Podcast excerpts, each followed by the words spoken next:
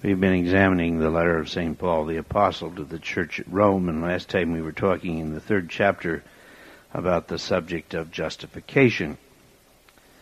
In verse 20, verses 26 and 27, he had noted that we are justified by the declaration of righteousness, of the righteousness of Jesus Christ for us by the grace of God, and that this excludes all boasting on the part of the righteous person because he received this as a gift and he did not earn it.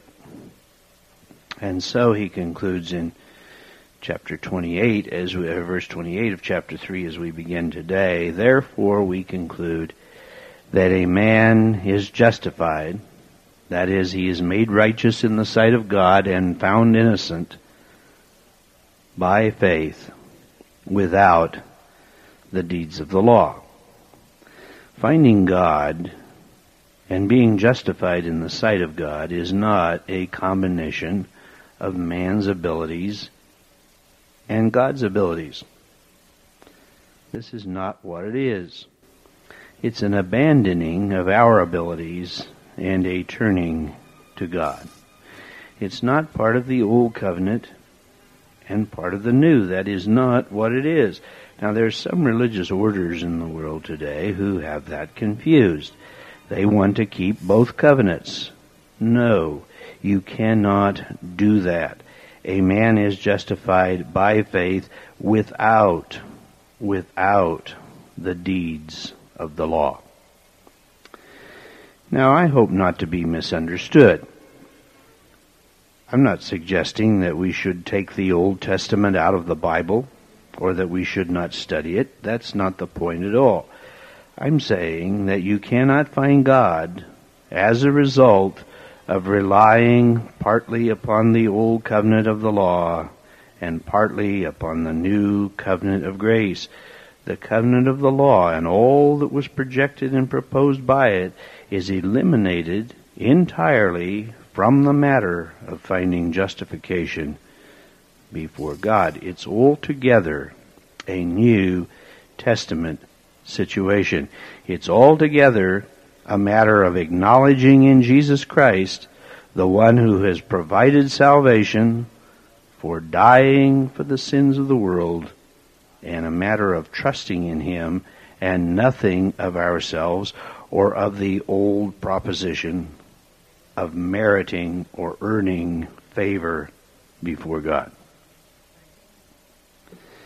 And when it comes to justification and how we may have it, the law, the old covenant, and the nation of Israel under it, the Jews under the old law, do not have anything to do with it, pro or con, negative or positive, good or bad.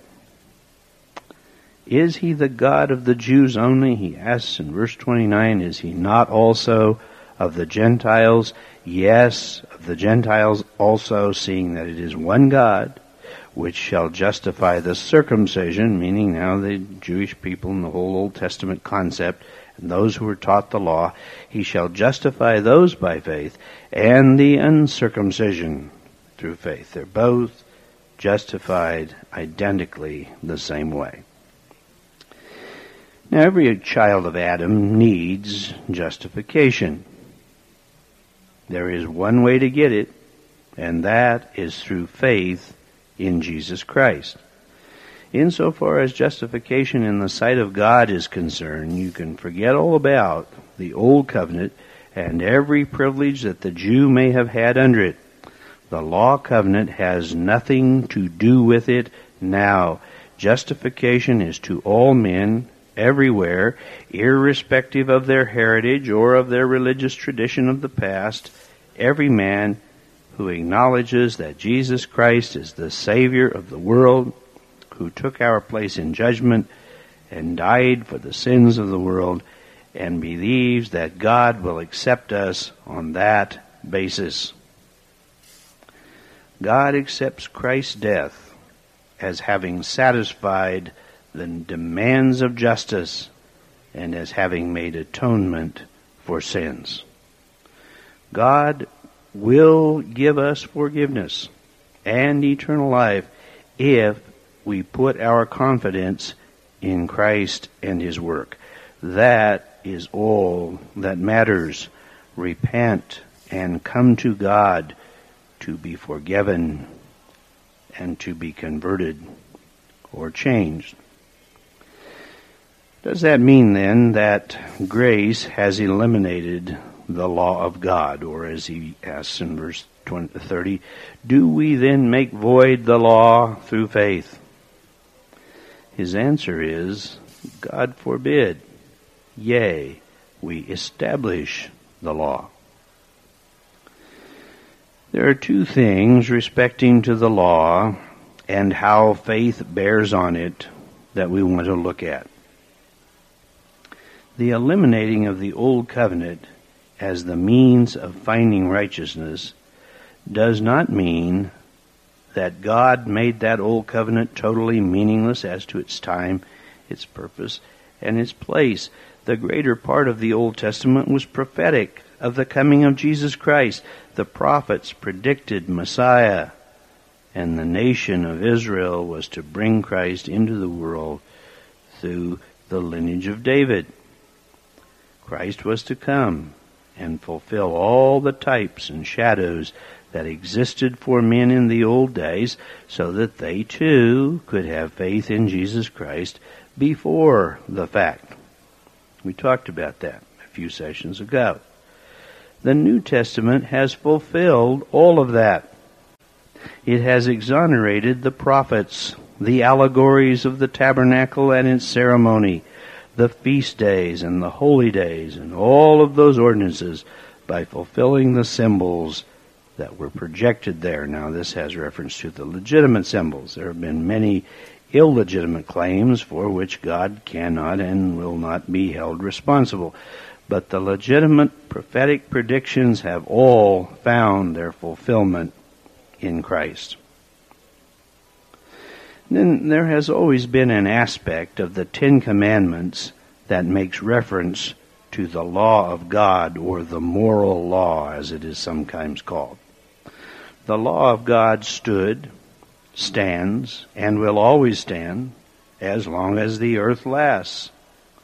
God, through Jesus Christ, has not removed the moral law. It was never God's intention to take away the moral law and say that there is no longer a need for man to love God or to love his neighbor. What God has done through Jesus Christ is to give us the ability now, through Christ, to live by the spirit of that moral law. We can live in a condition and a manner that is right toward God and right toward one another. This was the purpose of the law to begin with. It was not the projected or predicted goal of the covenant of the law, however. The failure of the covenant of the law was predicted long in advance. The law of God is immutable. It stands for the righteousness of God Himself. And so we find that in Jesus Christ, the spirit of the law of God is established, not destroyed. The law of God is upheld by the achievements of Christ and of grace. It has in no way been taken away as the law covenant indeed has. And so then if a man is justified without the deeds of the law, what shall we say, he asks in verse 1 of chapter 4 of Romans, that Abraham, our father, as pertaining to the flesh has found? For if Abraham were justified by works, he hath whereof to glory, but not before God. For what saith the Scriptures? Abraham believed God, and it was counted unto him for righteousness. Abraham is the father of the nation of Israel, but also the father of the faithful. Abraham is a very important man in the study of the Bible and its records of God's dealing with the nation of Israel and with the human race as a whole. While Abraham was not the first of the patriarchs, he was the most important of the early men. This is because it was in Abraham's time that God began to accelerate his program for the world and for the human race. It was with Abraham that God made a number of important arrangements and contractual obligations. Now we're studying here about justification by faith, which involves finding innocence, purity, and righteousness in the sight of God by faith rather than by our own goodness and moral character. One of the questions that gets asked has to do with the fate of the ancient men. What about men like Abraham, Isaac, Jacob, Joseph, Moses, and David? It does seem at times that these were good men who found acceptability before God based upon their character. And this would appear to be a contradiction of the New Testament declaration that no one finds favor with God other than through Jesus Christ and faith. Well, this is the problem that St. Paul addresses here. Now, he could have made this explanation about any of the patriarchs, but he uses the man Abraham. It was with him that the covenant of promise was made. What was true of Abraham would be true of any man before or after Abraham in the Old Testament scheme of things. No man was greater than Abraham in the history of the Jewish nation, and no man was greater than Abraham in the Old Testament record to the Christian faith. If we can establish something with respect to justification by faith in Abraham's case, this would hold throughout. What do we do to earn favor with God? The question here is simply this. If justification is by faith, if man is incapable of good on his own, if his moral character has fallen by nature, and if he must come to God as a charity case, to repent and call upon God for forgiveness and righteousness as a gift, then what about Abraham and the things that God did with him, through him, and for him? Doesn't the Bible say that Abraham was righteous? How do we view Abraham? Did he do anything on his own that invoked the favor of God on behalf of himself and his posterity? The apostle says that if Abraham found justification by works, he could glory or he could boast of what he had done. Now remember that St. Paul has just said that there are none who are good, and that the principle of righteousness by faith excludes boasting. Righteousness is given to us as a gift, and since no one has earned it, no one can boast. If it were true that Abraham was a good man, and God had said, There's Abraham, a good man, and I'm going to do something for him and his posterity because of it, then Abraham could glory in the thing. But it was not that way. Abraham merited nothing in the sight of God. Now we have a phrase here that's a bit obscure. For if Abraham were justified by works, he hath whereof to glory, but not before God. Because it's hard to get the meaning, I'm going to paraphrase this for you so that you can better understand it. Listen to it. If Abraham were justified by his works, he hath whereof to glory, but God knew, and Abraham knew, that in God's sight this was not the case. If that had been the case with Abraham, then he would have had something he could brag about. But it was not that way in the sight of God. Well, this becomes the obvious meaning as he goes on. For what saith the Scripture? Abraham believed God, and it was counted to him for righteousness. Was Abraham good by nature? No, he wasn't. He was a child of Adam, and he was fallen by nature, just as every other man. Then, how did Abraham obtain this favor from God? Abraham believed God. He believed what God said about the race. He believed what God said about man's sin and his need. He believed what God had promised through Eve, Abel, Enoch, Noah, and all the ancients concerning the coming of Messiah. Abraham was a man who acknowledged his need for and his utter dependence upon God. Because Abraham was a humble man of faith in God and he believed in God's ways and God's programs, that faith was counted to Abraham for righteousness. Abraham did not have righteousness of himself. He had faith.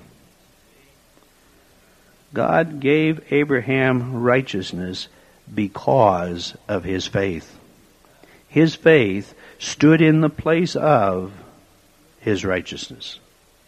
It covered up for the lack of his righteousness. It invoked from God the gift of righteousness by faith. For what saith the Scripture? Abraham believed God, and it was counted to him for righteousness. And so you see, it was the same with Abraham as it is with us. There is misconception and folly in the minds of Christian people at this point, particularly concerning the ancients. Many do not realize that the covenant of promise was made to Abraham by God and confirmed in Christ 430 years before the establishment of the nation and the giving of the law covenant at Mount Sinai. Many people feel when God promised Abraham that through him and all nations of the earth would be blessed, he was giving him some prospect other than the promise that we have in the New Testament. In Galatians, the third chapter, in the sixth verse, we are told that Abraham believed God, and it was counted to him for righteousness. Know ye therefore, said the apostle, that they which are of faith, the same are the children of Abraham, and the scripture foreseeing that God would justify the heathen, that is, all of the non-Jewish world, through faith, preached before the gospel in Abraham saying, In thee shall all nations be blessed. So then they which be of faith are blessed with faithful Abraham. What gospel was that that was being preached? Why, it was the gospel of justification through faith in Jesus Christ. We would learn, if we were to study the third chapter of Galatians, which we can't now, that Abraham's seed or his child was not Isaac, but it was Christ the justification of the world through faith in Jesus Christ was predicted and confirmed. That promise was made and the gospel was preached to the world in the situation involving Abraham when it was promised to him that to him and his seed, who was Christ, all nations of the earth would be blessed. Abraham then was found righteous in the sight of God because of his faith, not his works or his moral character. So the answer to the question, what shall we say that Abraham our father as pertaining to the flesh has found is nothing. As pertaining to the flesh means in and of himself. What did he obtain by his own character and goodness? Nothing at all. Abraham established nothing by the deeds of the law. Abraham established nothing by his own works of his own natural born character. Nothing owing to the glories and the promises and the covenants with Abraham, both with respect to the nation and to the church, of whom Abraham is the father, was due to his goodness or achievement. Never at any time in the history of man has anyone earned favor with God through his own goodness, other than, of course, Jesus Christ, his Son, who was not of the lineage of Adam, but was fathered by the Holy Ghost and of a different race. From the very beginning, through the entire old dispensation, and for all the faithful, as it has been the same, no one earns favor with God. All are justified by faith.